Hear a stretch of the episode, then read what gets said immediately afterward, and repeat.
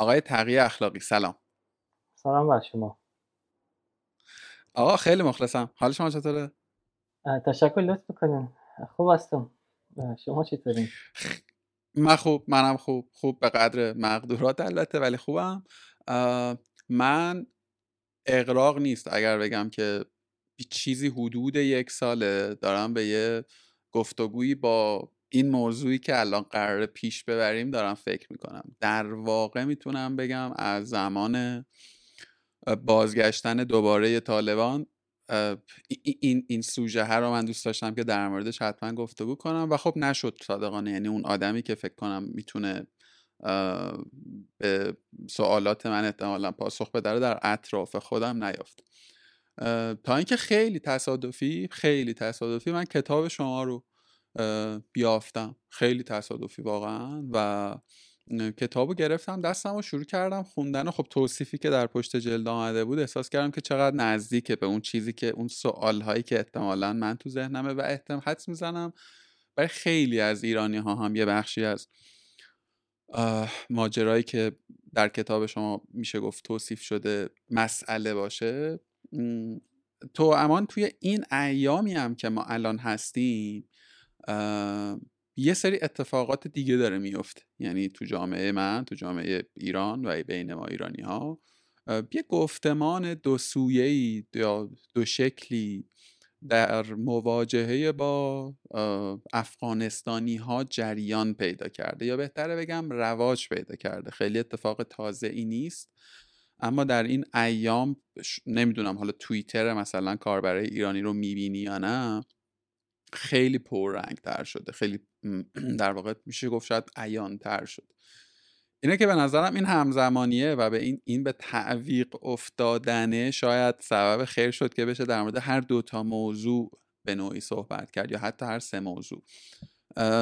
و تا حد خیلی خوبی به نظر من ایماش ها و نشانه های هر دوی این سوالات و پاسخ هایی برای ذهن کنجکاو توی رمان کابل 1400 خلاصه که من خیلی خوشحالم. و این گفتگو صادقانه برای خود من در بین این صد و چند اپیزودی که تا الان توی کارگاه داشتم از جمله اون گفتگوهایی که خیلی با فاز تلمز آمدم که یه چیزهایی رو که نمی‌دونم و واقعا بر ساخته های ذهنی یه بخششه بخشش پراکنده خانی های این برون بره رو پاسخ بگیرم برای خودم. من یه معرفی خیلی کوچیک می‌کنم از شما. هر جایش من کم گفتم و زیاد گفتم شما به من یعنی تکمیلش کن و کاملش کن.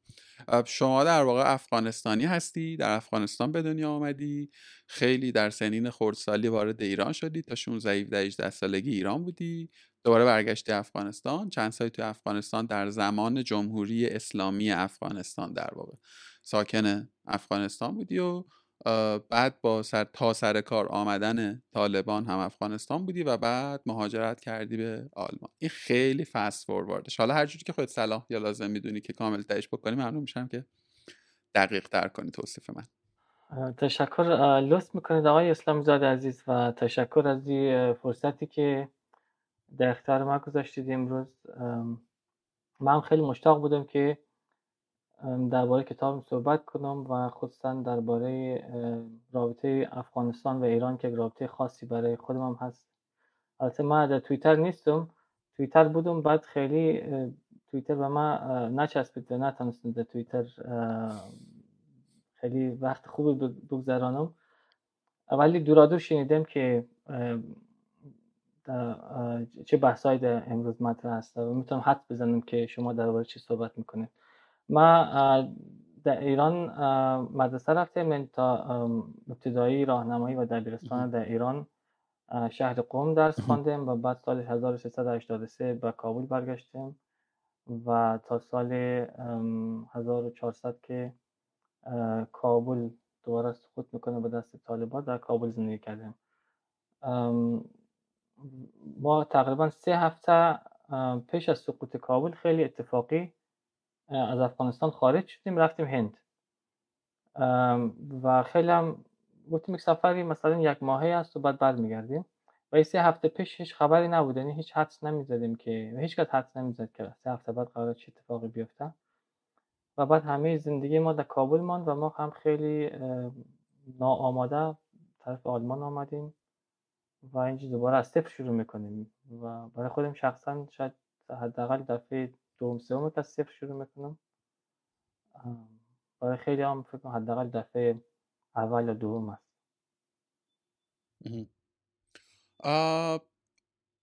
زمانی که این اتفاق افتاد مثلا از دو سه روز قبلش یه خبرهایی رو ما داشتیم مصرف می‌کردیم.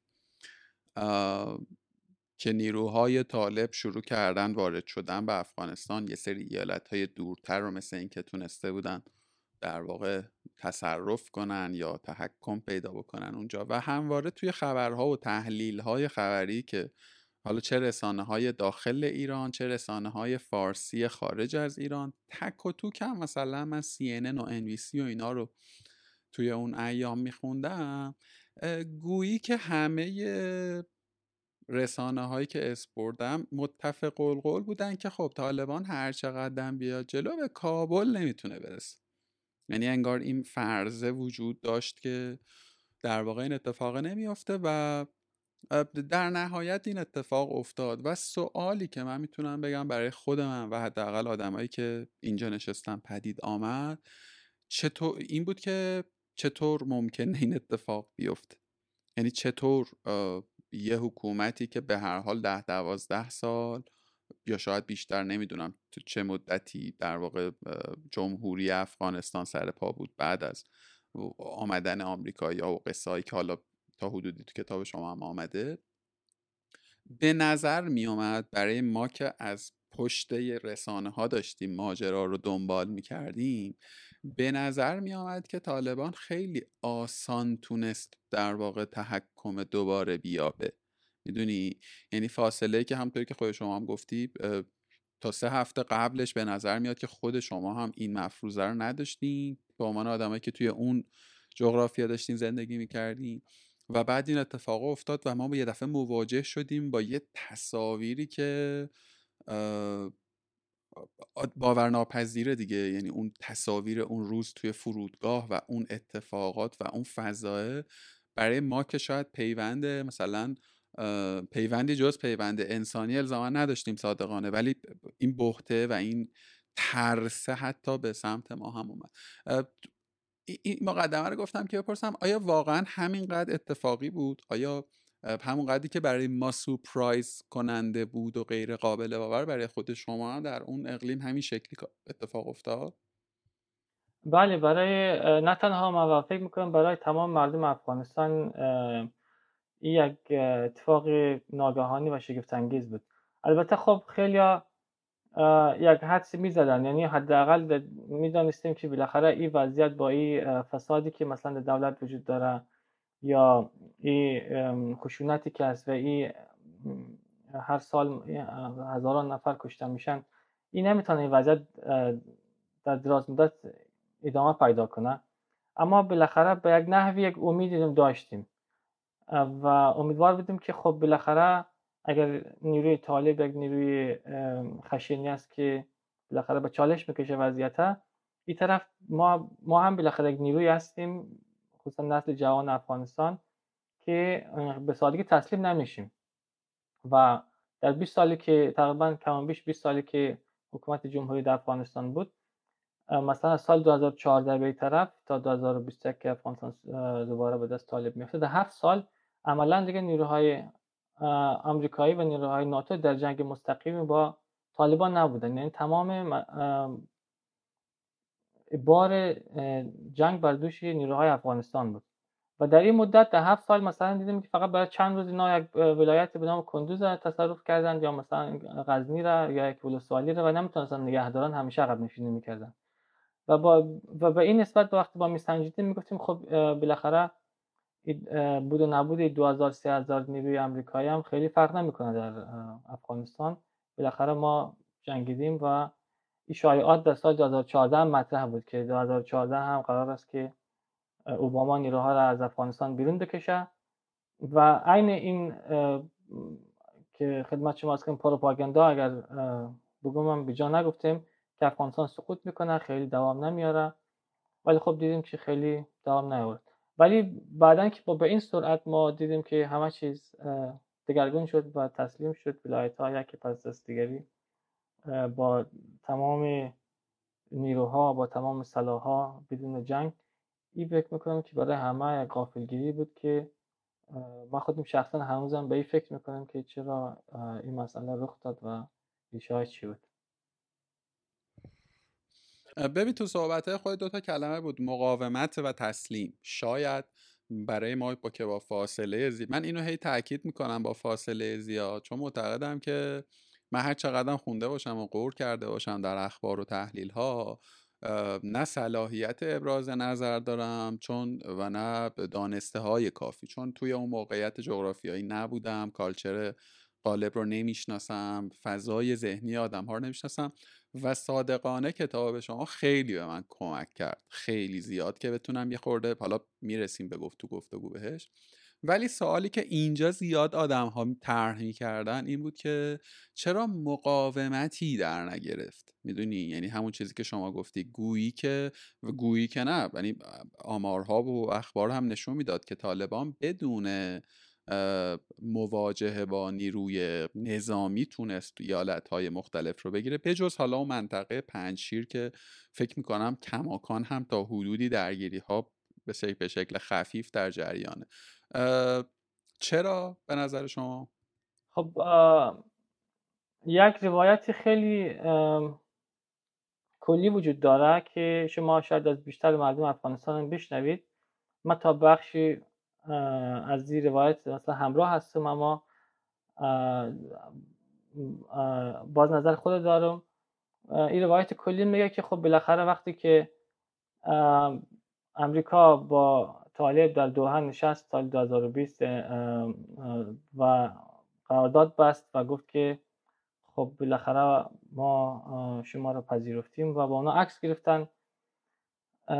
و دفتر برای اینا مثلا ایجاد شده بود از سال فکر کنم 2014 یا زودتر در دوحه و اینا به یک نحو یک رسمتی پیدا کرده بودن. یعنی یک جایی پیدا کرده بودن که بالاخره به عنوان یک نیروی سیاسی شناخته می شدن و بعد در ایام پیش از سقوط کابل شما مثلا فعالیت سفارت صفحات مجازی سفارت امریکا رو مثلا اگر ببینید یه که پشت هم توییت می آمد که فلانا ولسوالی تسلیم شد. یا مثلا توییت می آمد که ما در حال تخلیه هستیم.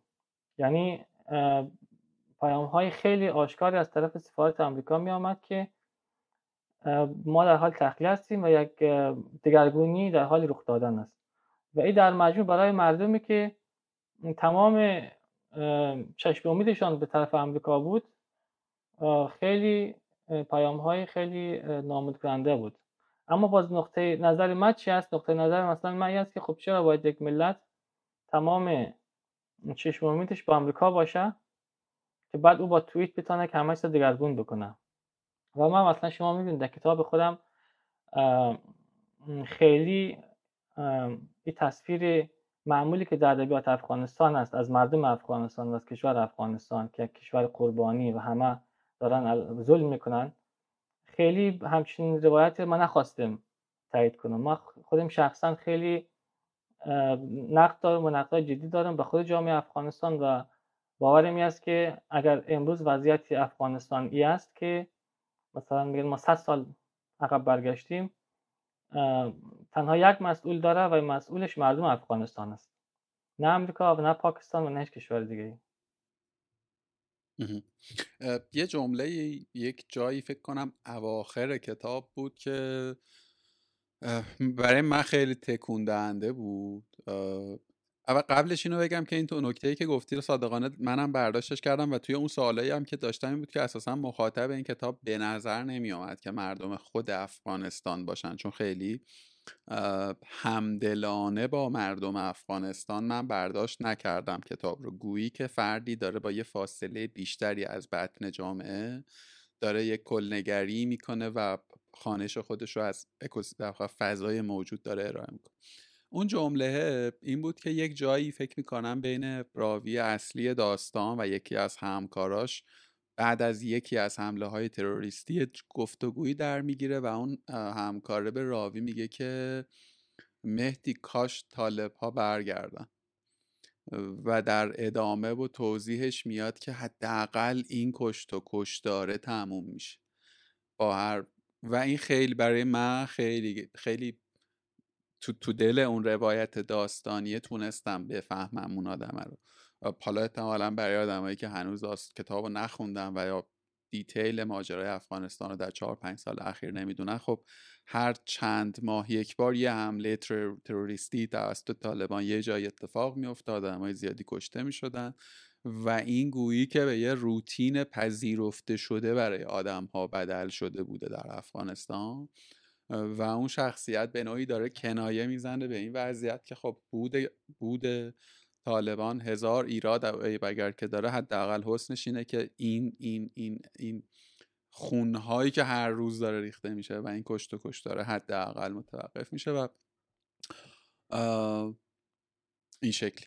اگر نکته هست بگو اگر هم سوال بعدی درست من فکر می‌کنم که خب خشونت سطحش خیلی در افغانستان بلند بود خصوصا در دو سه سال آخر. یعنی من خودم شخصا که در کابل بودم واقعا در دو سال آخر دیگه احساس امنیت نمی‌کردم. نه تنها از طرف طالبان و بلکه از طرف حتی مثلا رویدادهای جنایی هم خیلی زیاد شده بود. حتی مثلا با موبایل اگر شما می‌رفتی بیرون و مثلا کسی می‌دید در دست شما موبایل هوشمنده بعد تعقیب می‌کردن شما را و مثلا به خاطر موبایل شما را با چاقو می‌زدن اول و بعد موبایل می‌گرفتن. یعنی اینطور نبود که شما حاضر هم حتی اگر باشین خیلی مسالمت آمیز موبایل هم بدین یه حرف نبود. بالاخره اونا هم میترسیدن و اول حمله می‌کردن و بعد مثلا چیز اشیاء قیمتی شما رو می‌گرفتن. و خیلی ناامنی زیاد بود و یک ناامیدی عجیب غریبی بین مردم بود که بالاخره وقتی ما از خانه میریم بیرون معلوم نیست که پس برگردیم. حداقل طالب باشه بالاخره معلومه که کی را می‌بره یا کی را می‌کشه. اما مثلا من آدم عادی که دست فروش هستم و انفجار میشه و من مثلا قربان اینا خواسته میشم این وضعیت قابل تحمل نیستم و به همین ترتیب آدم های مختلف دلایل و بحانه های مختلف داشتن برای اینکه آرزو بکنن که طالب بیاید یعنی مثلا یک وجه قضیه است. آدم های دیگه هم بودن که منافع خود در آمدن طالب می‌دیدن.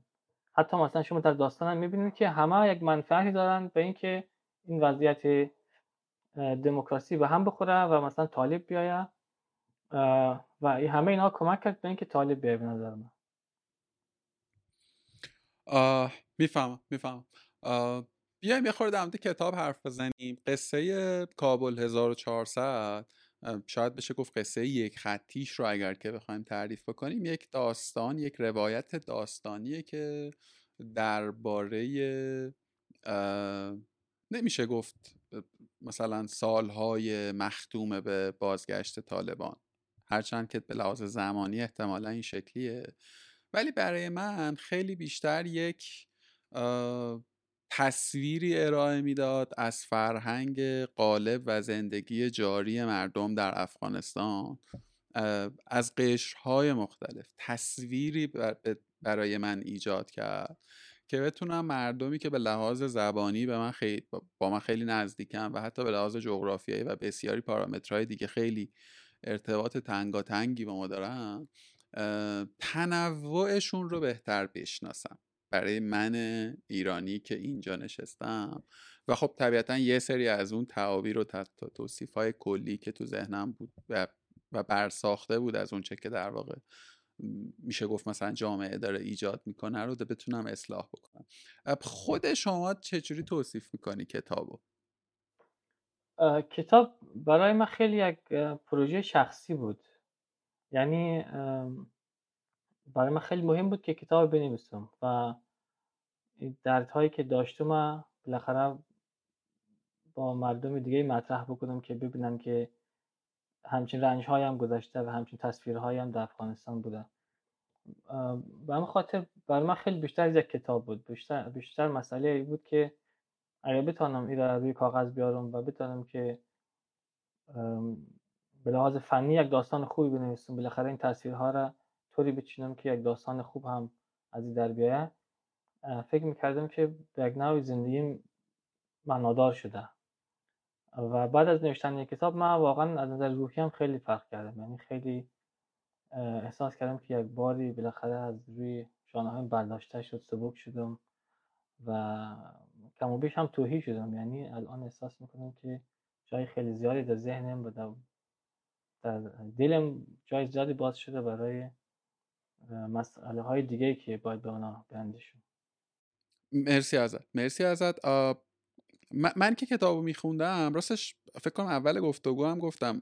من, من مسئله رو داشتم حالا این چند وقتا میخورده قصه پررنگتر شده بود. اگر اشتباه نکنم و یکی دو پاراگرافی که پشت جلد کتاب آمده توضیحش اینه که نویسنده بناست که ماجرای سقوط کابل رو بیاد و توصیف بکنه. یه, یه توضیح اینچنینی بود بر کتابی حداقل این در ذهن من مانده و من با فرض اینکه قراره با یک کتاب وقایع نگاری مواجه بشم کتاب رو شروع کردم به خوندن و خیلی زودم فهمیدم که نه ما با یک داستان مواجهیم. داستانی که خیلی زود به من این رو نشون داد که ایماژ های از واقعیت در دلش هست و نویسندم بنای به پنهان کردنش نداره. یعنی میشه یه جاهایی رو فهمید که خیلی همه چیز داره توی یک روال قابل فهم پیش میره. ولی یه جایی یه دفعه اتفاق سورئالی هم میفته در داستان.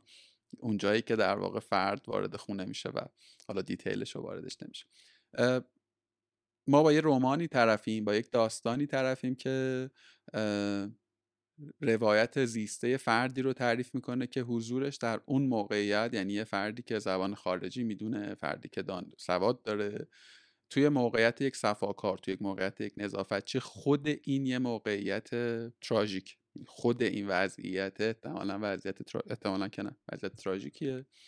و این آدم نظارهگره داره نظاره می‌کنه محیط پیرامونش. و محیط پیرامونی که خودش در واقع محیط ایزولست توی محیط افغانستان اون, اون, اون روزها. در واقع روایت حضورش در یک انجوی آلمانی رو داره به ما میگه که توسط افغانستانی ها و غیر افغانستانی ها در واقع بیان میشه.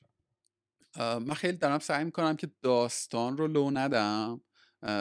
و تو در متن نریم و روین قصه رو بگیم. حالا هر جایی فکر کرد که این کمک کنه آدم ها مثلا دوست داشته باشن ماجرا رو بخونن.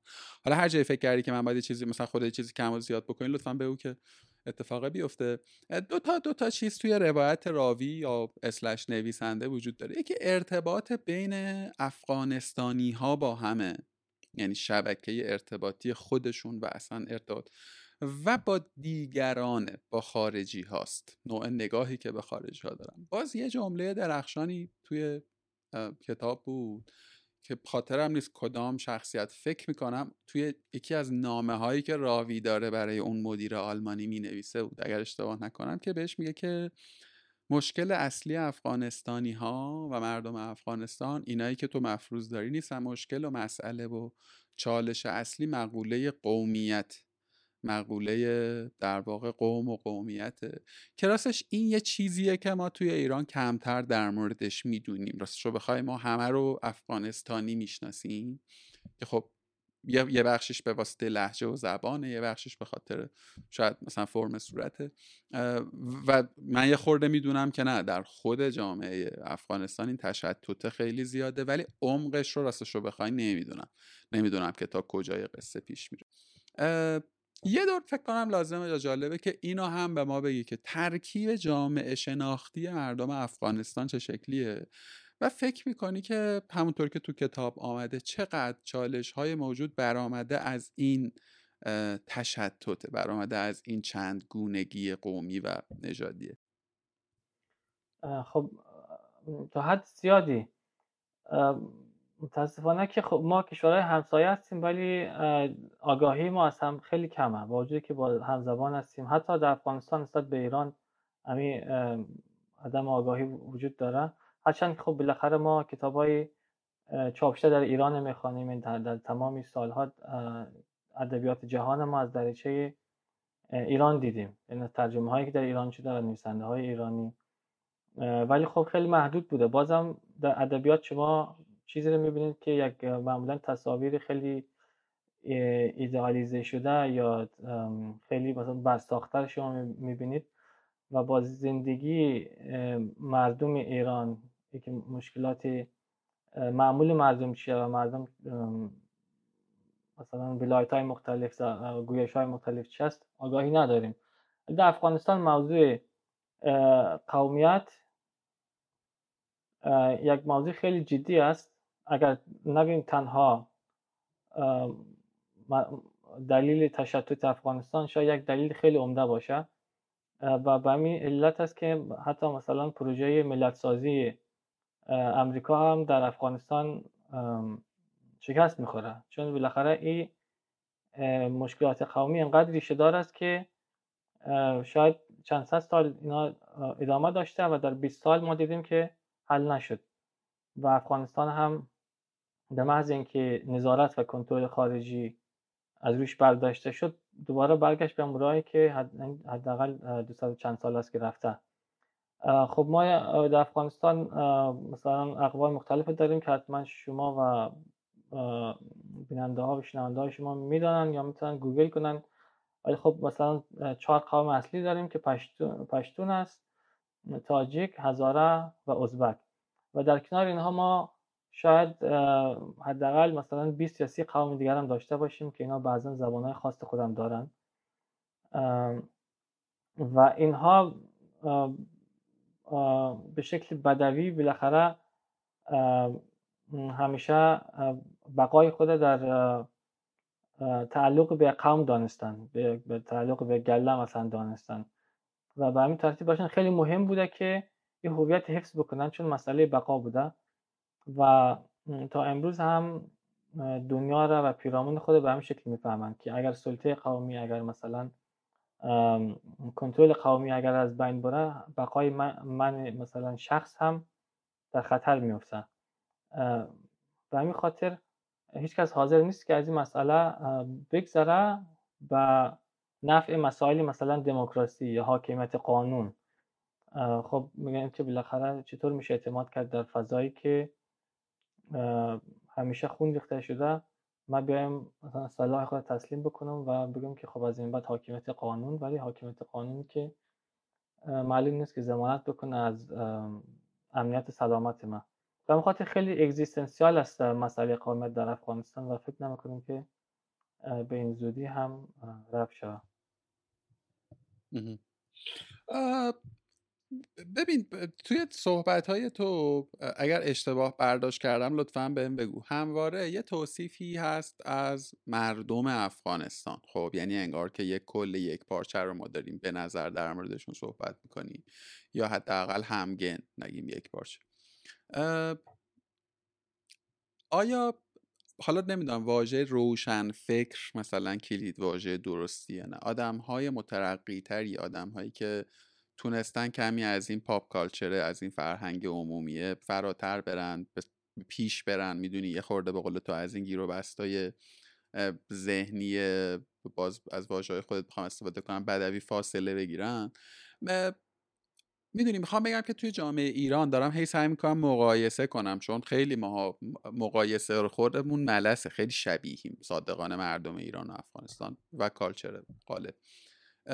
توی جامعه ایرانی نه حالا توی امروز و دیروز و این چند سال اخیر توی مثلا صد سال اخیر رو که من نگاه می‌کنم ما نقش روشن فکرها توی مملکت خیلی هویدا است یعنی میشه دست گذاشت تو جریان های فکری حتی توی انقلاب هامون حتی آیا روشنفکران افغانستانی همین اندازه که در ایران پرواکتیو بودند آدم هایی در بره های زمانی مختلف اصلا وجود داشتن فعال بودن تاثیرگذار بودن یا می‌دونی راستش به نظر من نمیاد. یعنی حداقل من ندیدم. من مواجه نشدم. یعنی که یه خورده خوندم یه خورده گشتم.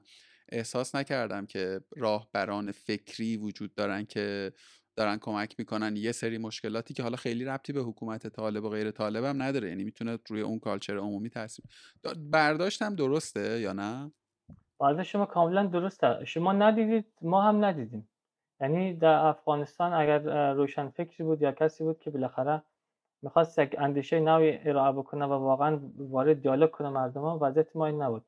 کسایی که به نام روشن فکر حتی کتاب خوانده اگر اسمشون رو بذاریم اینها همیشه در خدمت گفتمان های غالبی سیاسی بودن که در افغانستان بودن و او گفتمان ها معمولا در بر محور قوم و قبیله مثلا شکل گرفته در خدمت اینا بوده یعنی می‌شد به سادگی اینها را اجیر کرد و تمام فکر و ذکر اینها می بوده که بالاخره زبانی باشیم برای یک کسی که پول داره و بالاخره بتونه یک زندگی مرفهی برای خود تامین بکنه ولی روشن فکر به اون معنا که واقعا حرف جدیدی برای جامعه ارائه بکنه و از این هیاهو که فعلا شما هم می‌بینین. از این هیاهو بیای بیرون من ندیدم خودم شخصا.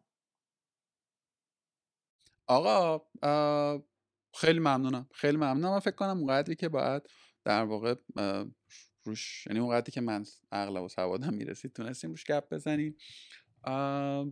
یه نکته دیگه ای هم که توی کتاب شما من دستگیرم شد و به نظر می‌رسه که خود شما هم به عنوان نویسنده از زبان راوی داشتی سعی می‌کردی این رو بیان بکنی؟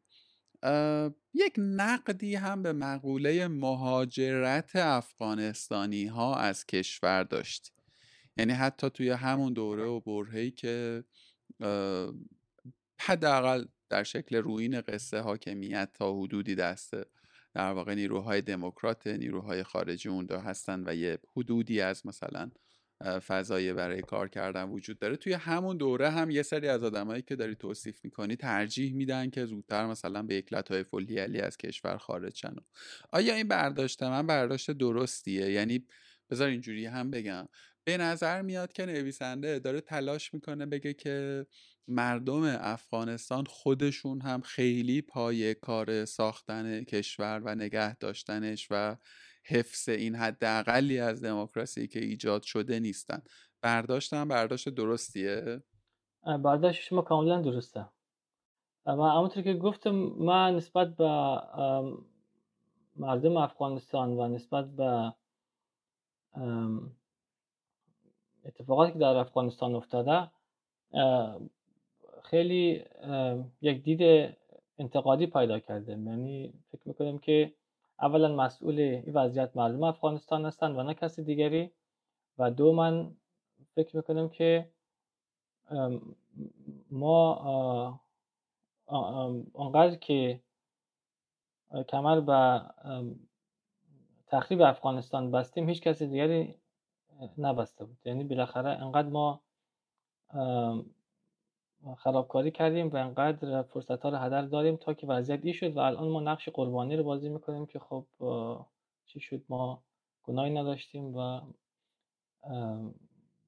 آمریکا آمد یا هر کس دیگه یا پاکستان یا, کشور دیگه.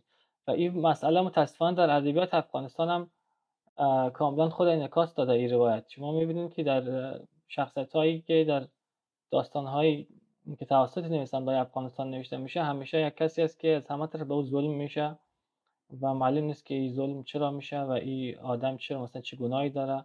فقط داستان از آنجای شروع میشه که یک ظلمی در حال انجام است یک ستمی بر یک کسی میره و او پیشینه از ما خبر نداریم که چی است و چرا همچین چیزی میشه و خیلی بیدلیل البته خب تا جایی هم این وضعیت است اما باز این ظلم کی می‌کنه؟ این ظلم هم باز یک نفر از خود, از خود افغانستان علیه یک کس دیگه می‌کنه. با اون کسی که مظلومه اگه فرصت داشته باشه باز دوباره این کار علیه بقیه خواهد کرد.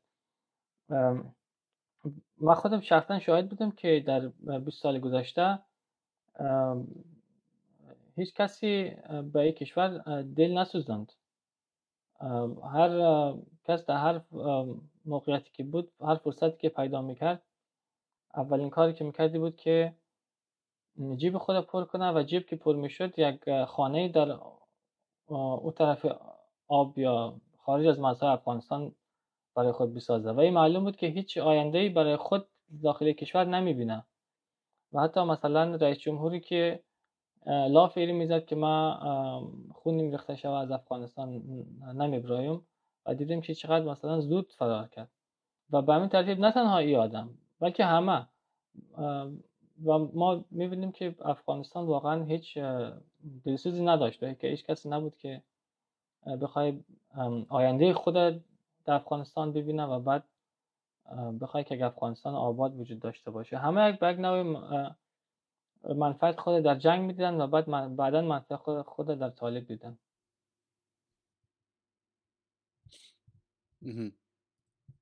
همونطور که یه جایی از کتاب هم اشاره جایی از در واقع گفتگو هم اشاره کردم راوی داستان خیلی گویی که سر همدلی با مردم افغانستان نداره و خیلی سریح داره تلاش می‌کنه که کج رفتاری ها یا آرزه های مثلا فرهنگی مردم رو نشون بده. از فسادی که تا همه سطوح در واقع میشه از توی حالا اون سازمانی که داره توصیف میشه از بالا دستش تا پایین دستش از نگاه سنستیزانه ای که قالبه به مردان شاید بشه گفت جامعه افغانستان.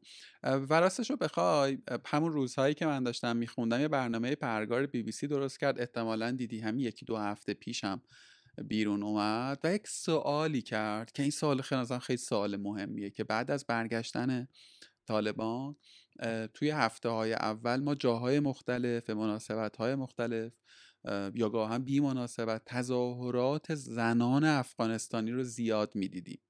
تو جاهای مختلف که در اعتراض داشتن به همه محدودیت هایی که من فکر نمی کنم نمی‌دونم ولی فکر کنم محدودیت هایی که اخیرا داره برای زن و دختر افغانستانی وضع میشه شاید حتی قبل از دوره این 20 ساله هم نبوده که حق تحصیل ندارن حق کار ندارن و و و و.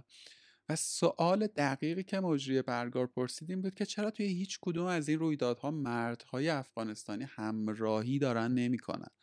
و چرا صرفا زنها تو خط مقدم؟ و خب از یه جایی به بعدم از کمیت و در واقع تکرار این جریان های اعتراضی کاسته شد. می‌خوام بگم که باز به عنوان یک آتسایدر به عنوان یک کسی که بیرون داره نگاه می‌کنه و به دلایل خیلی زیادی مسئله افغانستان همواره برام مهم و جذاب بوده. حالا دوست دارم اگه شد در مورد فرهنگ عجیب غریب غنی شما و خاصه محدوده بامیانم حرف بزنیم.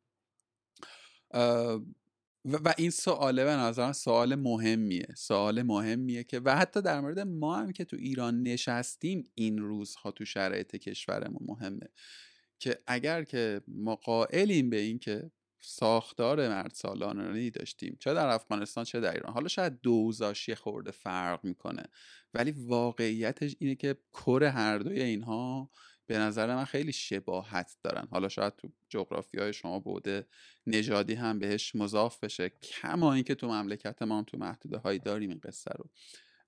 قصه قصه همراهیه. قصه قصه اینه که یعنی خانش من اینه اگر که زن افغانستانی داره تلاش می‌کنه برای احقاق حقش صرفا حق خودش نیست. حق یک توده که در واقع انتفاع اون احقاق حق برای مردها هم هست.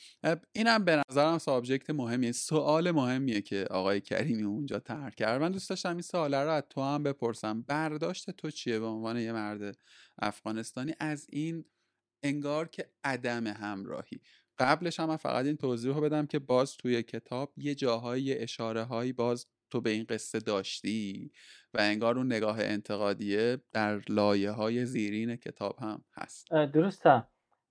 خب افغانستان جامعه خیلی شدیدا مرد سالاری است و به این لحاظ ما فکر می‌کنیم که بیشتر مردهای افغانستان یک طالب در درون خود دارن. اگر نگیم همهشان یعنی تعداد خیلی زیادشان وضعیتشان به همین شکل است. به خاطر وقتی که در طول 20 سال گذشته یک اتفاق خیلی پیشی نبود تقریبا در تاریخ افغانستان که زنها خیلی فعال بودن و کم کم ساختار جامعه ساختار خانواده در حالی به هم ریختن بود. مردها کنترل از دست می‌دادن و زنها هر روز نقششون پررنگتر می‌شد و این باعث می‌شد که اونا احساس کنن که این دنیایی که میشناختن این قواعد مرد سالارانه که بالاخره با زندگی کردن این در حال تغییره. و در حال رفتن به یک دنیای دیگه هستیم که خب مردهای سنتی افغانستان برایشان ناشناخته بود و احساس می‌کردیم که در این دنیا نقششان کمتر است. و خاطر خیلی تمایل به داشتن که باز برگردن به او دنیایی که می‌شناسن و او مرسالاری که همیشه همراه از بزرگ شدن. به همین خاطر خیلی با اینا چیز اتفاق بدی نبود که دوباره زنها محدود شوند. و قدرت برگرده هم در جامعه و هم در خانواده و مردهای جامعه. ولی مردهای به همین خاطر شما نمی‌بینید که کسی تظاهرات بکنه. ولی مردهای افغانستان واقعا نمی‌تونن تظاهرات بکنن. یعنی به اندازه زنها زنها که بالاخره اگه برای زنها خطر داره برای مردها خطر داره برای زنها هم خطر داره. ولی زنها خب بالاخره میان شما در خیابان می‌بینید که از با تمام مشکلات و مسائل خود بلند می‌کنن و اعتراض می‌کنن ولی مردها رو شما نمی‌بینید. من فقط یک مظاهره یک تظاهرات از مردهای افغانستان دیدم. به او در ولایت هرات بود و تجمعی از قصابای ولایت هرات بود که آماده بودن اعتراض داشتن به که سلاخانه پول بیشتری می‌گیرن دو سال گذشته. یعنی دغدغه مرد افغانستان یه که سلاخی که تا دیروز 20 افغانی می‌گیره امروز 500 افغانی می‌گیره من نمی‌تونم میل پرداخت بکنم. حاضر به اعتراض بکنه اما حاضر نیست به اعتراض بکنه که خانمش دیگه هیچ حقی نداره. یعنی به اندازه یک حیوان حق نداره. که حیوان شما می‌تونین که بالاخره در خیابان رها کنین بدون اینکه کسی همراهیش بکنه بگردن ولی یک خانم نمی‌تونه تنها از خانه بیرون شود. و این وضعیت مطلوبی است برای خیلیا. و این خاطر است که من فکر می‌کنم که وقتی شما می‌بینید که افغانستان به دست طالب افتاده و اعتراضی هم نمیشه یا بسیار کم فارغ از مسئله قومیش منافع خیلی زیادی از, از, از جنبه های مختلف برای آدم های مختلف وجود داشته و یک مسئله هم مسئله خانم هاست که همه به توافق داشتن. باید این نظام مرسالاری حفظ شود و بهترین راه حفظش هم از طریق طالب است. مرسی مرسی. چون خواستم بگم؟ ای بابا چیز مهمی می‌خواستم بگم از ذهنم رفت. ارزم به حضورت که یه نکته گفتی دوست داشتم روش در واقع بهش اشاره بکنم. من آها اینو می‌خواستم بگم. آقا ممنونم ازت. من به جز تو دو, دو سه تا دوست افغانستانی دیگه هم داشته و یکیشون رو هنوز دارم یعنی هنوز ساکن ایرانه. خب با بچه ها حرف می‌زنیم یه وقتایی بحث اونم یه خورده خیلی اختلاف نظرهامون هم زیاد میشه. صادقانه صادقانه باید بگم که همواره در صحبت با دوستان افغانستانی من یه احساس در واقع اینجوری گرفتم که خیلی واقع بینانه شاید به شرایط و موقعیت نگاه نمی‌کنن و اندازه تو سریح و بی تکلف با اونچه که اون واقعیت عیان جامعهشون مواجه نمیشن. و راستش رو بخوای اون چیزایی که تو داری توصیف می‌کنی رو من کمتر شنیدم تو توصیف دوستانم. یه جایی از توضیحاتت هم آوردی که در واقع تو ادبیات شما هم این تزلم خواهی راه پیدا کرده. حالا من خیلی نخوندم راستش رو بخوای ادبیات داستان افغانستان یعنی گزینه ای دم دستم نبوده. ولی حتی می‌خوام بگم تو ایران ما هم همینه بازی. یعنی ماها کمتر. حالا داریم ماها یک کتاب هایی داریم احتمالا خوندی خلقیات ما ایرانیان و اونا دیگه خیلی از اونور بوم افتادن. یعنی اونا دیگه کلا اینجوریان که داره می‌زنن تو سر یه چیزی کانسپتی به اسم ایرانی و میگه که همه بدی های جهان جمع شده در ایرانی ها و هرچی بدبختی داره صرفا و در واقع محدود به اوست. ولی به نظرم می‌رسه که یعنی می‌دونی می‌خوام ترجمه کنم اون چیزهایی که تو گفتی اون ویژگی هایی که در جامعه افغانستان گفتی رو من ایرانی هم بیام ترجمه کنم ببینم کجاها احتمالا منم یه در واقع خطاهای خطا اسمشو نذارم. این این کجی های رفتاری و فرهنگی رو دارم که بهش فکر کنم. طبیعتا هیچ کدوم از ما به تنهایی و در یه بازه کوتاه که نمی‌تونیم چیز رو درست کنیم. تقیه اخلاقی یه چیزی هلوش 18 سال در ایران زندگی کرده. بخش فکر می‌کنم بیشترین بخش زندگی تو احتمالا تو ایران بوده دیگه به لحاظ کمی و اگرم کمی اینجوری نبوده احتمالا مهمترین بخشش بوده. یعنی کودکی و نوجوانی تو در ایران گذشته بخش مهمی از شخصیت تو در ایران گذشته و اتفاقا ایرانی ها در کتاب تو هم یه نقش غیر مستقیم مهم میدارن یعنی اون خانمی که در واقع میاد با اینکه ایرانی نیست ولی اون چیزی که برای راوی جذاب میشه اون کالچریه که در از ایران آورده اون لحجه که از ایران آورده.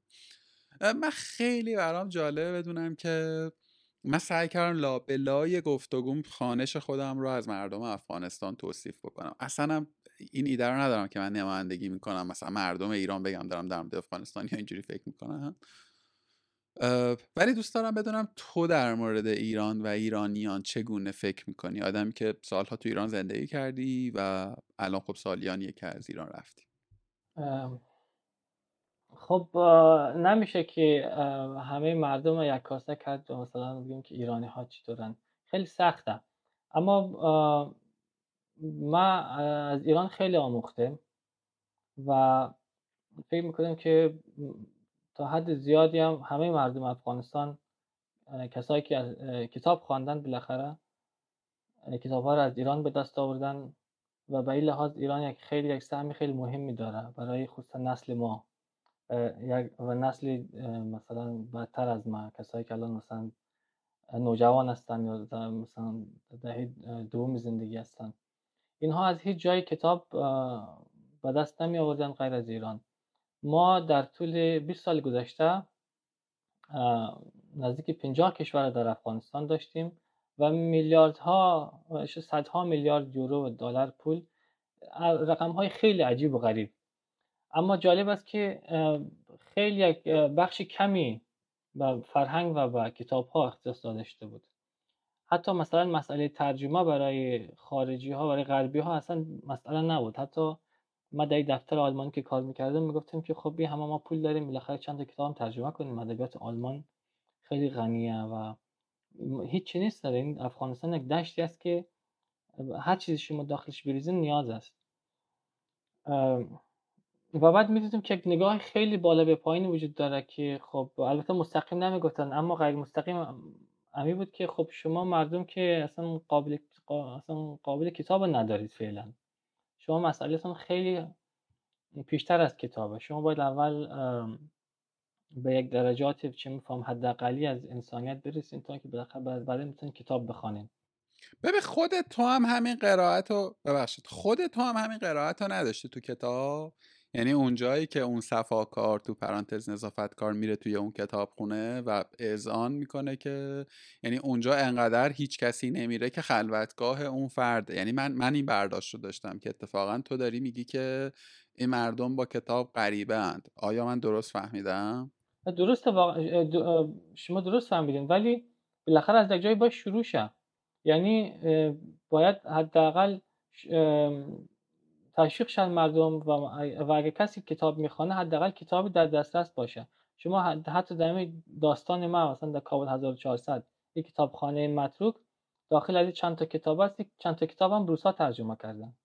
یعنی کتاب های ادبیات روسی هستن که از آلمان از ادبیات انگلیسی و ادبیات اروپایی شما چی در کتابخانه نمی‌بینید. شما مثلا اگه بخواید انگلیسی تهیه بکنید از ادبیاتی که کتاب های ادبی که در طول 20 سال گذشته در افغانستان ترجمه شده بسیار یک لیست کوتاهی خواهد بود. بسیار اندک اینا ترجمه کردن. با وجودی که مثلا گوته اینستیتوت در افغانستان بود مثلا از انگلیس مثلا مرکز فرهنگی خود داشت و فرانسه و کشورهای دیگه. اما اینا اصلا به او فکر نمی‌کردن. اما از او طرف خواستم این نکته رو بگیم که ما سالانه مثلا هزاران عنوان کتاب جدید از ایران می گرفتیم و دی در حالی بود که ما مثلا از ایران به نسبت توان اقتصادی که ایران دارد توقع ما خیلی کمتر بود. ولی در عمل می دیدیم که خب هر کتاب جدیدی مثلا میاد در ادبیات دنیا و ما مثلا میشنویم دربارش دو سال بعد ترجمهش می کابل. و ترجمه خیلی سریع بود و می آمد و این ترجمه ها بدون هیچ چشم داشتی انجام می شد یعنی یک کمک خیلی بزرگ فرهنگی بود برای کتابخانه های افغانستان و این خیلی اتومات انجام می شد و اصلا دولتی نبود و به شکل بود که خود همین سیستم نشر کتاب در ایران کار خود می‌کرد و ما هم از استفاده می‌کردیم. و من خودم شخصا یعنی در سالهایی که در ایران بودم البته لحظات تلخ هم داشتیم تجربیات ناگواری هم داشتیم که مثلا الان یادآوری مثلا یاد میاد برایم ناخوشاینده اما تجربه های خیلی خوبی هم داشتیم. و خیلی چیزها مختلف از مثلا معلم که داشتیم در ایران. مثلا ما یک وقت یادم میاد که خیلی دوست داشتیم شطرنج یاد بگیریم و استاد ریاضی داشتیم که شطرنج بازی می‌کرد و مثلا اولین اصول ابتدایی رو از یاد گرفتم و بعد بگفت یک کتابی هست برو رو بخر کتاب اسم کتاب بود سیستم من از آرون نیمزیویچ و من کتاب خریدم و بعد رفتم کابل خواندم. و هر چیزی که ما در زندگی یاد گرفتیم تا امروز پای اساسش را در ایران در ایران یاد گرفتیم و به نظرم یک نقش خیلی مثبت و یک نقش خیلی مهم در زندگی ما داشته ایران و شما اثرش یعنی رد پاش در کتاب هم می‌بینید. ولی من اینستاگرام تو رو که نگاه می‌کنم توی پروفایل تو دو تا پرچم گذاشتی افغانستان و آلمان و ایران اون وسط نبود. راستش خیلی برام علامت سوال شد. خیلی شاید ایماژ بی ربطیه ها. ولی تو ذهن من این نقش بست که این آدم 18 سال ایران زندگی کرده 17 18 سال زندگی کرده و تاکیدم دارم روی اینکه مقطع مهمی هم بوده. مثلا 20 سالگی تا 38 سالگی نبوده. از مثلا دو سه سالگی بوده تا 18 19 سالگی. یه جوری انگار هیچ وقت ایران خانه تو نبوده دیگه. یعنی دوست نداشت. درست فهمیدم همین تحلیلم اضافه بوده. البته پرچم الان تازه دارم فکر می‌کنم که چرا. پرچم ایران نیست یعنی تعمدن نبوده. ولی می‌تونه که پرچم ایرانم باشه اونجا. ما واقعتش ایران خانه خود می‌دانستم و ایران خانه ما بود. و وقتی که من از ایران رفتم به افغانستان مثل این بود که من خانه خود از استادم و وقتی که دو سال پیش از کابل آمدم با آلمان اونقدر ناراحت نشدم که من از ایران ایران ترک کردم و رفتم افغانستان. یعنی تا یک سال ما فقط خواب ایران می‌دیدم. خواب کوچه ها را و مثلا کتاب فروشی که ما مثلا همیشه سر می‌زدم و دوستا. اون سبک زندگی که ما همراهش بزرگ شده بودم. و خیلی برایم تلخ بود. یعنی تا یک سال ما هم تمام فکر می بود که ما پول جمع کنم دوباره برگردیم ایران. به اما به نحوی باز شرایط دکتوری بود که احساس کردم که من هر چقدر ایران دوست دارم ایران من کمتر دوست داره. این یک جوری عشق یک طرفه بود. و دیدم که این عشق یک طرفه خب برای عشق بالاخره یک حداقلی از طرف مقابلم لازمه. من وقتی که افغانستان برگشتم سال 1383 این مقارنه با وقتی بود که دیگه برای افغان ها رفتن به پیش دانشگاهی من شده بود. یعنی دو سال من شد رفتن به پیش دانشگاهی سال 1383 فکر می‌کنم. 82 83 یا 83 و 84 که این متراد یعنی مقارن شد با دوره که دقیقا که من باید پیش دانشگاهی می‌رفتم و بعد خواستم بعد دانشگاه بخوانم. اما من همیشه آینده خود در اون وقت در ایران می‌دیدم. می‌خواستم در ایران زندگی کنم می‌خواستم ایران درس بخوانم ولی خب حتی هر, هر چی که ما تلاش کردیم دیدیم که به در بسته خورد. یعنی نه راهی برای دانشگاه داشتم و نه راهی برای زندگی داشتم. به این لحاظ یک مداری هم با قلب شکسته و شما اینطوری بگویم ایران ترک کردم. ولی خب بالاخره او عشق یک طرفه اگر بگویم همیشه در دلم بوده هنوزم هست.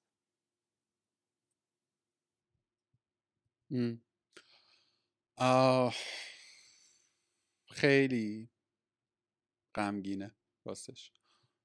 ما تو کشوری هستیم که حداقل توی سالهای اخیر خیلی مهاجر پرور بوده دیگه. یعنی ما کشوری هستیم که من, همه رفیقام رفتم یعنی همه دوستای نزدیکم به جز تک و توک استثنا همه از ایران رفتم و کشورهای مختلف از آمریکا و آلمان و کانادا و یعنی از اروپا حتی آسیا مثلا همین ترکیه بغل دستمون. روایت های اینجوری من همشون گیروگورایی دارن مشکلاتی دارن گرفتاری هایی دارن سختی هایی دارن. حتی شاید یه وقتای خیلی دشوارتر از مثلا افغانستانی ها توی ایران توی مقاطعی. ولی من نشنیدم من نشنیدم من نشنیدم که کسی از اینها به من بگه که آقا من از یه حقوق خیلی پایه‌ای من شدم. می‌دونی؟ من نتونستم درس بخونم من نتونستم خدمات درمانی بگیرم من نتونستم. خیلی شرم آوره صادقانه. برای من به عنوان یه آدمی که توی مملکت دارم زندگی می‌کنم و تصمیم گیرنده نیستم مسئول نیستم هیچ کار حسنم من احساس من دچار شرم نیابتی میشم صادقانه. در برابر تو در برابر هر آدمی که توی اینطور وضعیتی قرار گرفته خب، فکر می‌کنم که یعنی شما حالا باز باز می‌رسیم به اون بحث دیگه که شما می‌خواستین مطرح بکنین. سیستم ایران یک مقداری هنوز نمیدانه با یعنی سیستم مهاجرتیش یک مقدار کهنه فکر می‌کنم و هنوز نمی‌تونه از ظرفیت هایی که مهاجرا مثلا به ایران میارن خوب استفاده بهینه بکنن. مثل که مثلا آلمان می‌کنن یا کشورهای دیگه می‌کنن. مثلا در آلمان خب بالاخره یک سیستم وجود داره که مهاجر میاد می‌فهمن که مثلا باید کجا باید بره و چی باید بکنه و چه حقی داره و چه حقی نداره. و این مسئله مثلا در ایران کاملا مسکوت مانده. ولی این ارتباطی با مردم ایران نداره من فکر می‌کنم حالا سیستم یک کاری می‌کنه. ولی خب مردم ایران بحثش جداست. من فکر می‌کنم که تا جایی که من خودم شخصا تجربه کردم و دیدم و عالی میشنوم این است که مردم ایران شاید یک از تخاوتمندترین مردم های دنیا باشن. پنج, پنج حداقل پنج میلیون افغان امروز در ایران زندگی می‌کنن. آلمان با وجود تمام تبلیغاتش یعنی حدود سی هزار نفره از افغانستان آورده بعد از سقوط کابل به دست طالبان. یا مثلا شما عربستان می‌بینید که وقتی که مهاجر طرفش میرن مثلا با, با موشک می‌زنن یا مثلا با رگبار یا که مثلا خبرهای شما آمد که حتی گور دست جمعی کردن چند صد نفر اونجا دفن کردن. یا مثلا شما در ژاپن مثلا با شما مثال بزنم. از افغانستان 114 نفر انتقال داده شده. هم کسایی که کار می‌کردن برای ژاپن که البته بعد اینقدر سخت بوده شرایط برای اینا که بعد 50 نفر اینا دوباره برگشته افغانستان. اما یا مثلا پاکستان که تهدید می‌کنه که الان یک میلیون افغان ما باید بیرون کنیم. اما مثلا حداقل در این دوره ما می‌بینیم که ایران واقعا دست خدا و قلب خدا باز کرده برای مردم افغانستان و به نظرم یک, یک چیز خیلی به سابقه هست و مثلا شما نظیرش یه جایی نمی‌بینید. صادقانه خیلی ازت ممنونم که این رو تو گفتی. من می‌خواستم یه،, یه خبری اومد چند روز پیش یکی از این رسانه های یادم نیست کجا منتشر کرده بود نوشته بود که مردم ایران مثلا نجات پرسترین مردم شد انت مثلا شناخته شدن در جهان یا جزء نجات پرسترین مردم جهان شناخته شدن. و خب این خبر خیلی درش بی انصافی بود. می‌دونی؟ من هم همچون تو به فرهنگ قالب جامعه هم نقد های خیلی جدی دارم و خودم رو هم جزئی ازش می‌دونم یعنی عبایی از بیانش ندارم. ولی راستش رو بخوای لیبل نجات پرست اصلا نمیشینه می‌دونی؟ نه نه حالا توی سالهای اخیر که تو با یک نگاه تاریخی هم نگاه بکنی ما مردم مردمانی بوده ایم که مردمان مهاجرپذیری بودیم. از اقلیت های دینی از اقلیت های فرهنگی نژادی اتفاقا معمنشون این مملکت بوده. ارامنه زمانی که با عثمانی دعواشون شده یه بخش مهمیشون اومدن ایران و کماکان دارن در صلح و زندگی می‌کنن بخشش یهودیان در برهه از تاریخ زرتشتی ها در برهه از تاریخ. حالا یه خورده یه جاهایی هم مثلا تنگ نظری های مذهبی برای یه قشرهای محدودیت ایجاد کرده و همون مثالی که تو زدی اعراب عراق پیش از جنگ بخشیشون بعد از جنگ و و و طبیعتا خورده رفتارهایی رو میشه دید در بره های مختلف زمانی. ولی لیبل نجات پرست اونم در جهانی که خیلی نگذشته از زمانی که آدم ها رو میفرستادن توی و اینکه مثلا اون کشوری که خودش نجات پرستانه ترین رفتار قرن رو داشته بیاد مثلا این لیول رو بزنه خورده دور از انصافه اصلا کاری به بود پالیتیک و نمی‌دونم حال حاکمیت ما چه شکلی و اینا یه چیز ورای اونه یه چیز خورده این ورتری. ولی واقعیت امر اینه که تقی جان این ایامی که الان داریم درش صحبت می‌کنیم اون موضوعی که اول اول گفتگو در موردش حرف زدم گویی که موج تازه ای از ورود افغانستانی ها به ایران آغاز شده و راستش رو بخوای در تهران حداقل جایی که من زندگی می‌کنم تو خیلی تر می‌تونی ببینی. در واقع می‌خوام بگم چگالی حضور افغانستانی ها در تهران خیلی بیشتر شده. خیلی بیشتر با در واقع و این یه گفتمان رعباوری رو ایجاد کرده. راستش رو بخوای. حداقل من یه بخشیش رو اینجوری دارم تحلیل می‌کنم برای خودم که یه بخشی از آدم ها با این فضای مشکل دارن. یه بخشی از ایرانی هایی که دارن تو توییتر ابراز نظر می‌کنن. برای من غم انگیزه راستش رو بخوای. از این منظر که یعنی از این زاویه که چقدر ما دیگر حراسی حداقل یه بخشی از ما می‌دونی؟ و مدام و مدام این موضوع ایجاد این موضوع داره طرح میشه. یا حداقل من دارم می‌بینم که خب در واقع چه مشکلاتی ممکنه ایجاد بشه و و و, و. این برای من خوشایند نیست. از دید یه خورده کلانتر که چقدر ما چقدر به نظر یه بخشی از ما ولی تو امانم خبر خوبیه. یعنی تو امانم یه چیزای خوشحال کننده هم می‌بینم که می‌بینم که نه اتفاقا اعتراض به نظرهای این چنینی هم کم نیست.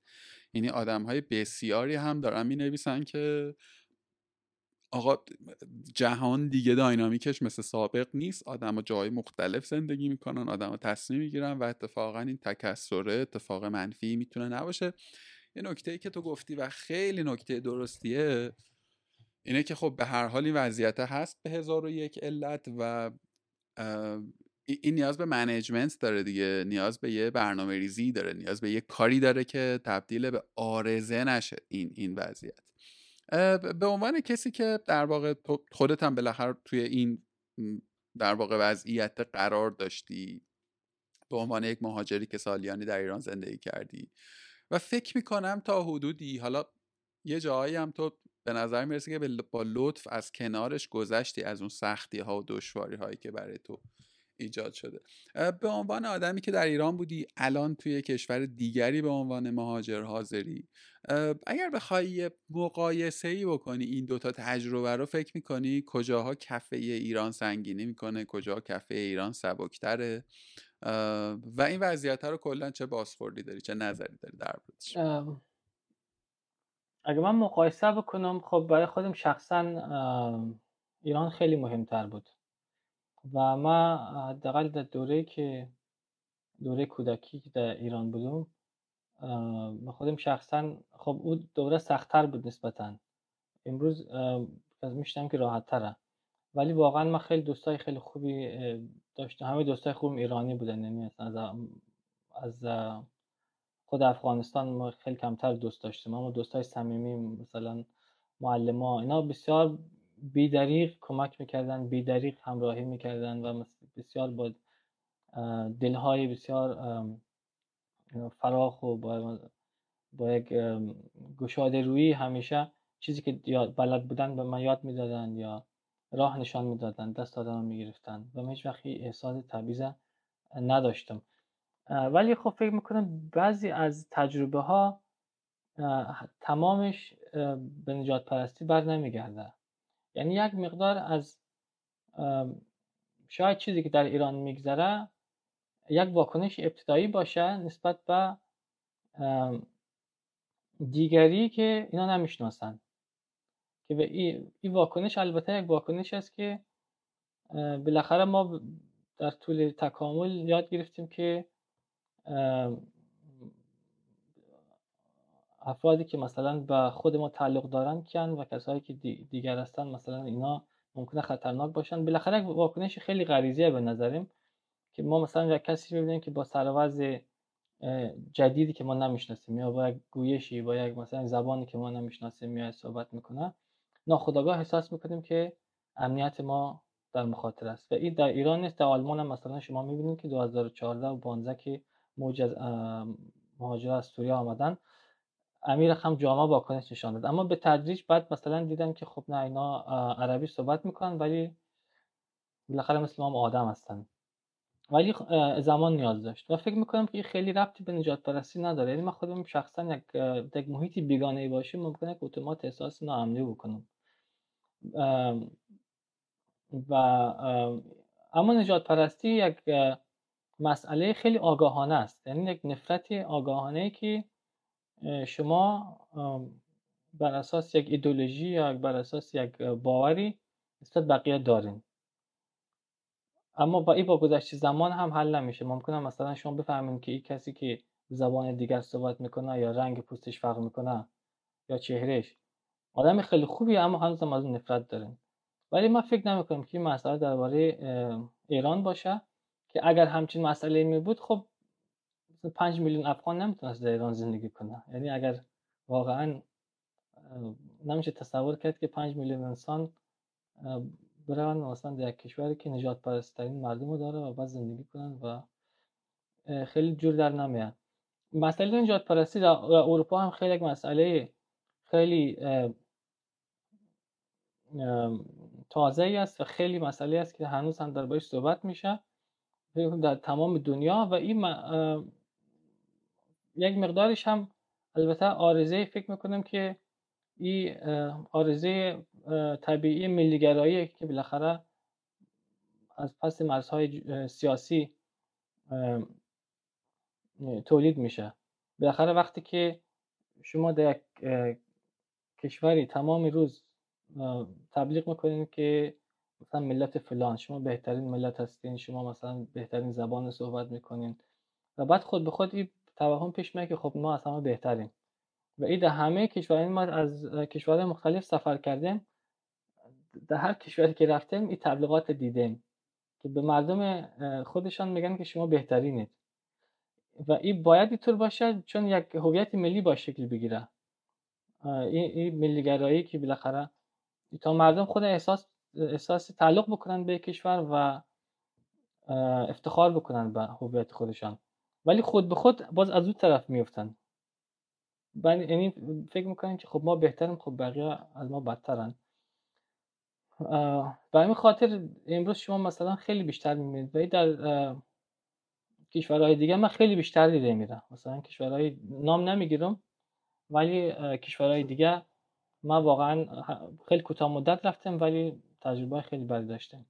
آقا خیلی ممنونم. خیلی به نظرم صورت بندی درستی کردی و به درستی توصیف کردی. آنچه که به عنوان ریسیسم یا نجات پرستی تعبیر میشه یه علمان هایی داره یه ویژگی هایی داره یه عمق زمانی نیاز داره که بتونیم یک رفتاری رو ما نجات پرستی اساسا بنامیم. و این در, در واقع متفاوته با اون یه وقتایی به حال برخوردها یا رویدادهایی که ممکنه در یک نقطه زمانی بین دو تا آدم که با از دو تا کالچر دو تا فرهنگ و نژاد مختلفه خلاصه ممنون. یه نکته توی صحبت تو بود در مورد توی همین بند آخری چیزی که گفتی در مورد هویت ملی. من یه چیزی میخوندم چند وقت پیش در مورد افغانستان که اتفاقا کلید واژش همین بود. حالا درست احتمالا خاطرم نمونده باشه. فهوای کلام نویسنده. کنه صحبتش این بود که یک آرزه که در افغانستان دیده بود و نویسنده ایرانی بود البته. مسئله اینه که هویت ملی پدید نیامده و هویت در لایه قومیت باقی مانده. یعنی تلاش هایی که در واقع از زمان قبل از دول در واقع تحکم طالبان حتی شده بوده از آخرین پادشاه افغانستان به این سمت همه گویی که رنگ و بوی قومی داشتن و کمتر کسی به یک کلی کلیتر به قصه نگاه کرده و به نه به کشوری به اسم افغانستان و ساخت هویتی برای اون فکر کرده. موافقی با این نظر؟ با این استدلال اون نویسنده؟ فکر می‌کنم که فکت هست یعنی نیاز به موافقت هم ندارم. خیلی خوب. آقا دست درد نکنه. به نظر خودم که خیلی خیلی خیلی گفتگوی درست و درمون و جالبی شد. برای خود من صادقانه خیلی موثر و مفید بود. من دو تا نکته فقط لابلای صحبت های تو به ذهنم آمد. یه جورایی شاید مثلا بگم نقد یا پیشنهاد.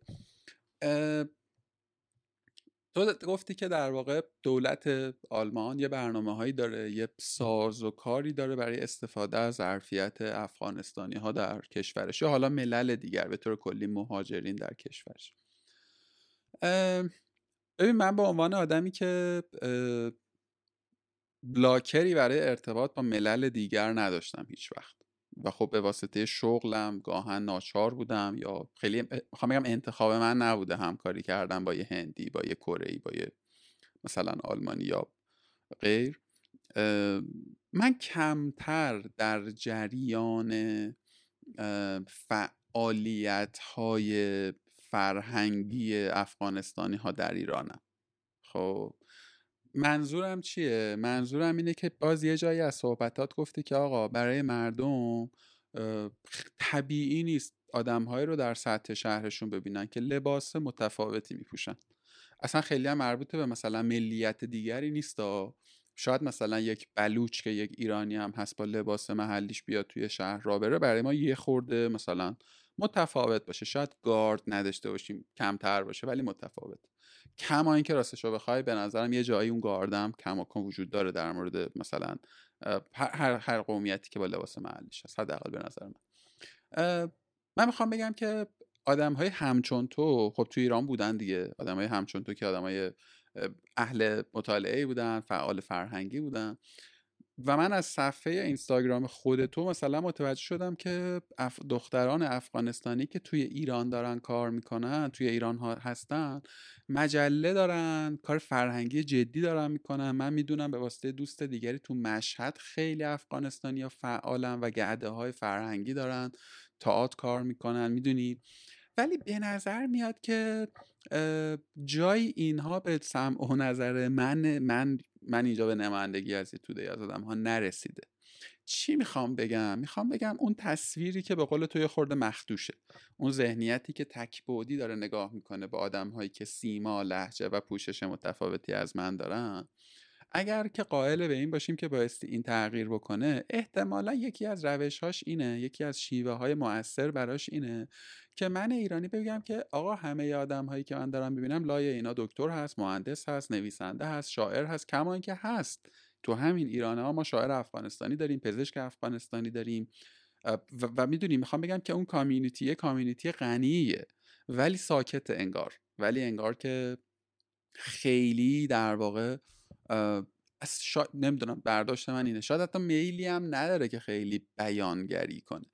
فلزا فکر می‌کنم که شاید شاید تو یا آدم های دیگه که این دقدقه ها رو دارن و این مسئله ها رو دارن می‌بینن باید یک کارایی بکنن که توده آدم ها با یک تصویر تکبودی از یک ملیت مواجه نباشن و اون تنوع رو بتونن. تنوعی که قرار نیست ساخته بشه تنوعی که وجود داره. این تنوعی که امروز من و شما می‌شناسیم. این یه نکته میگم در قامت پیشنهاد بشنوش هر کمکی هم فکر کردی احیانا هم می‌تونی هر خوشحال میشم به من بگی اگر مثلا چیزای این تیپی هست. حالا مجله رو که من حتما سعی می‌کنم پروموت کنم. هر چیز دیگه هم که فکر من یا دوست دارم می‌تونم کمک بکنم بهم بگو. یه نکته دیگه هم در مورد خود ما ایرانی هاست. توی چلو چند سال اخیر اصلا سیاسی بحث نیست به تو فکته. ما تا قبل از اون خب آمده شده خارجی ها به ایران خیلی بابش باز بود. از ملل مختلف تو ایران کار می‌کردن شرکت های مولتی نشنال بودن و و و و و. در واقع ما اخت گرفته بودیم خو گرفته بودیم به دیدن خارجی ها از چش رنگی های اروپایی بگیر تا مثلا هندی ها فیلیپینی ها چینی ها اینا توده های بزرگ یه نفر پنج نفر ده نفر. تو چلو چند سال اخیر ما کمتر مثلا شرکتی داشتیم که کارمند و پرسنل غیر ایرانی داشته باشه. کمتر شرکت های خارجی براشون جذاب بوده تو ایران کار بکنن. کمتر مسافرت شده به ایران. به جز حالا یه سری اماکن توریستی مثل یزد و مثلا شیراز و اصفهان و اینا اونم توی محیط های خاصی. در واقع می‌خوام بگم که آقا من ایرانی خارجی کم دیدم کم در معاشرت بودم. هرچی هم که دیدم توریستی بوده. می‌دونی؟ یعنی توی یه مثلا خود این که تو مواجه نباشی با یک آدم هایی که شبیه تو نیستند شبیه تو حرف نمی‌زنن شکل ظاهریشون شبیه تو نیست رنگ پوستشون زبانشون و و و این خودش نوعی از در خودماندگی ایجاد می‌کنه. و اون چیزی که شما گفتی هویت ملی و پروپاگاندایی که پشتش ما بهترین انسانهایی روی کره زمینی به شکل منفیش اتفاق میفته یعنی من آدمی جز خودم و شبیه خودم ندیدم و فکر می‌کنم که خب من مرکز جهانم دیگه. شاید حد اعلای این وضعیت رو مثلا تو کره شمالی بشه دید. می‌دونی؟ آدمای اونجا واقعا فکر می‌کنن اون آدم خداشونه اون آدمی که اون بالا نشسته و خودشون بهترین مخلوقات جهان و زمین برای همیشه از ابتدا تا ازل. جنبندی می شود این که احتمالا ما که در ایران ساکنیم و زندگی می‌کنیم باید واقف باشیم به اینکه یه خورده شعاری داره میشه. ولی همه همه جهان ما نیستیم همه شبیه ما نیستن. و از اون برم فکر می‌کنم اتفاق خیلی این از اون مدل که میشه تهدید و فرصت تبدیل کرد. آقا کار فرهنگی کار فرهنگی به معنای واقع کلمه کار محتوایی همین حرف زدنه فکر می‌کنم خیلی مؤثر می‌تونه باشه. حتما که یه سری آدم میان فوش میدن من تو احتمالا ته قصه. یعنی برای همه آدما شاید این این سطح گفتگوه شاید مثلا ولکام نباشه. ولی کارهایی که داره انجام میشه می‌تونه ترویجش کمک بکنه که منم عادت کنم که آقا به هر حال دنیا دیگه مثل 200 سال پیش کار نمی‌کنه. چه دوست داشته باشم و, و بایستی که بتونم و عبور کنم و گذر کنم. ببخشید دیگه منبر طولانی رفت. گپ شما کاملا درسته. من فکر می‌کنم خیلی مهمه که ما وقتی صحبت بکنیم و نمایندگی می‌خوایم بکنیم از یک کشور یک ملتی. یک دیالوگ سازنده بسازیم. و بعد ساختن این راهش است که ما همراه کی باید ببینیم که با همراه چه کسی میشه انتقادی صحبت کرد و با همراه چه کسی باید از موضع دیگری مثلا وارد شد. من مثلا با شما مثال می‌زنم. من فکر می‌کنم حالا شما که در ایران هستین خیلی راحتتر می‌تونین که با ایرانیا صحبت بکنین و مسئله مطرح بکنین. اما وظیفه من است که با مردم افغانستان دیالوگ داشته باشم و اینا رو مثلا گوشزد بکنم و نقد بکنم و مثل همین نقدی که مثلا در کتابم هست. و زشتی ها رو مثل آینه براش نشان بدم تا اینا اصلاح بکنن. و بعد به ترتیب میشه که یک دیالوگ سازنده داشت.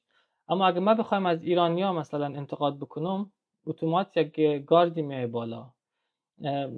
و این طبیعی است. این مثل دقیقا مثل از است که مثلا من یک سیاپوست باشم و یک جوک درباره سیاپوستا بگویم خیلی به کسی بر نمی‌خوره. اما اگر مثلا یک سفید پوست بیای و درباره سیاپوستا یک جوک بگه این نجات پرستان است. یعنی عین جوکر و اما در توسط دو آدم مختلف دو رقم فهمیده میشه. این به این پوزیشنی فرد مربوط میشه که او چی کی این حرف می‌زنه. در خاطر خیلی مهم است نظرم که البته ما با دوستای افغانی هم که تا در ارتباط هستم میگم که خیلی مهم است که در این مثلا گفتگویی که یا این فضایی که در ایران شکل گرفته مهمی است که باید مردم افغانستان مثلا با خود افغانی صحبت بکنن. بالاخره اگر یک موضع گیری هم میشه یک مثلا واکنش نشان داده میشه شاید این دلیل هم نباشه. این دلیل ها پیدا شد به مردم مثلا گفته شد و این اصلاح شود و اون طرف هم فکر می‌کنم که آدم های مثل شما اصلا کسایی هستن که با مردم ایران صحبت می‌کنن و فکر می‌کنم که من هیچ نگرانی از طرف ندارم. بیشتر نگرانی من این طرف است که بالاخره مردم افغانستان همیشه همون هم که خب مردمی که چل سال در جنگ هستن و از خیلی چیزا دور بودن و اینا ممکن اشتباهات و مشکلات زیاد داشته باشن. در آلمان هم مثلا شما می‌بینید که خیلی علاقمندی مردم افغانستان نیستن. یعنی خیلی واقعا صریح من بگویم. ملت دیگه جا دارن اما ملت افغانستان جای ندارن در همین اروپا 8 میلیون اوکراینی برایشون جای است اما برای مثلا ده هزار نفر جدید از افغانستان جای نیست. و این به خاطر است که خب بالاخره ما کاری کردیم که همچین وضعیتی پیش آمده اگه ما واقعا آدمایی بودیم که درس میخواندیم کار مثلا کار می‌کردیم و در سیستم بالاخره یک مهره یک بخش مفید میبودیم اینها هم آغوششان بالاخره مثل که برای بقیه باز بود برای ما هم باز بود. همهش نمیشه گفت که نجات پرستی است. بگیم که خب اوکراینیا چشمشون آبی است. ما چشمون آبی نیست. باز این امو نقش قربانی رو بازی کردن است که ما خوب بلدیم. ما هر کاری می‌کنیم او را یادآوری نمی‌کنیم اما وقتی که یک کسی آمد و مثلا یک, یک برخورد متفاوتی داشت میگم دیدی تبعیض کرد علیه ما یا مثلا نجات پرستی بود. همیش این یک بخشش هست اما همیش نیست و این به نظرم خیلی مهم است که یک کسی باشه و این مسئله رو به مردم خود افغانستان که بالاخره مشکل زیاد دارن چه دارن میگم در جنگ هستن. از همه نظر. اینا باید خیلی چیزها را یاد بگیرن. یک کسی باید باشه که به اینا یادآوری بکنه. آقا خیلی از تو ممنونم. خیلی خیلی خیلی گفتگو به من چسبید. این سراحت و صداقت تو واقعا مثال زدنیه و خیلی به نظر من آموزنده بدون قلوب و تعارف میگم. خوندن کتاب تو رو هم باز بدون ذره مجیزگویی پیشنهاد نمی‌کنم توصیه می‌کنم که آدم دست بگیرم و بخونم. من تنها کتاب دیگری که به فرهنگ یا به جامعه افغانستانی پرداخته باشه در ایران فقط باد بادک باز به ذهنم می‌رسه. اگرم بوده من حداقل نخوندم و که خب اون در واقع برخورد شاعرانه بود با میشه گفت جهان افغانستان و البته که کتاب خواندنی اون کتاب هم. ولی فکر می‌کنم کتاب تو یک نصر روان و امروزی تو امانی که یک قصه رئالیستی رو داره پیش می‌بره و آدم, یعنی آدم ایرانی یک مخاطب ایرانی می‌تونه باهاش با قصه پیش بیاد می‌تونه کرکترها رو بفهمه می‌تونه قصه رو باهاش همدلی بکنه. تو امان خالی از جاذبه های سورالیستی هم نیست. یه جاهای فضای تغییراتی می‌کنه که در اوج ترسناک بودن وضعیت تو دلت می‌خواد ببینی که اون داره چه اتفاقاتی میفته در کنار همه اینها من صادقانه بر این باورم که راه نجات ملت ها در فهمیدن دیگری در واقع در فهمیدن دیگریه و در ترویج مسیر گفتگو و گفتمان ای گفتمان سازیه فکر می‌کنم کتاب تو مقدمه خیلی خوبیه برای اینکه ما آدمایی که به لحاظ جغرافیایی با ما فاصله زیادی ندارن به لحاظ فرهنگی قرائت خیلی زیاده. ولی خب مناقشه هم مناقشه هم بینمون کم نبوده.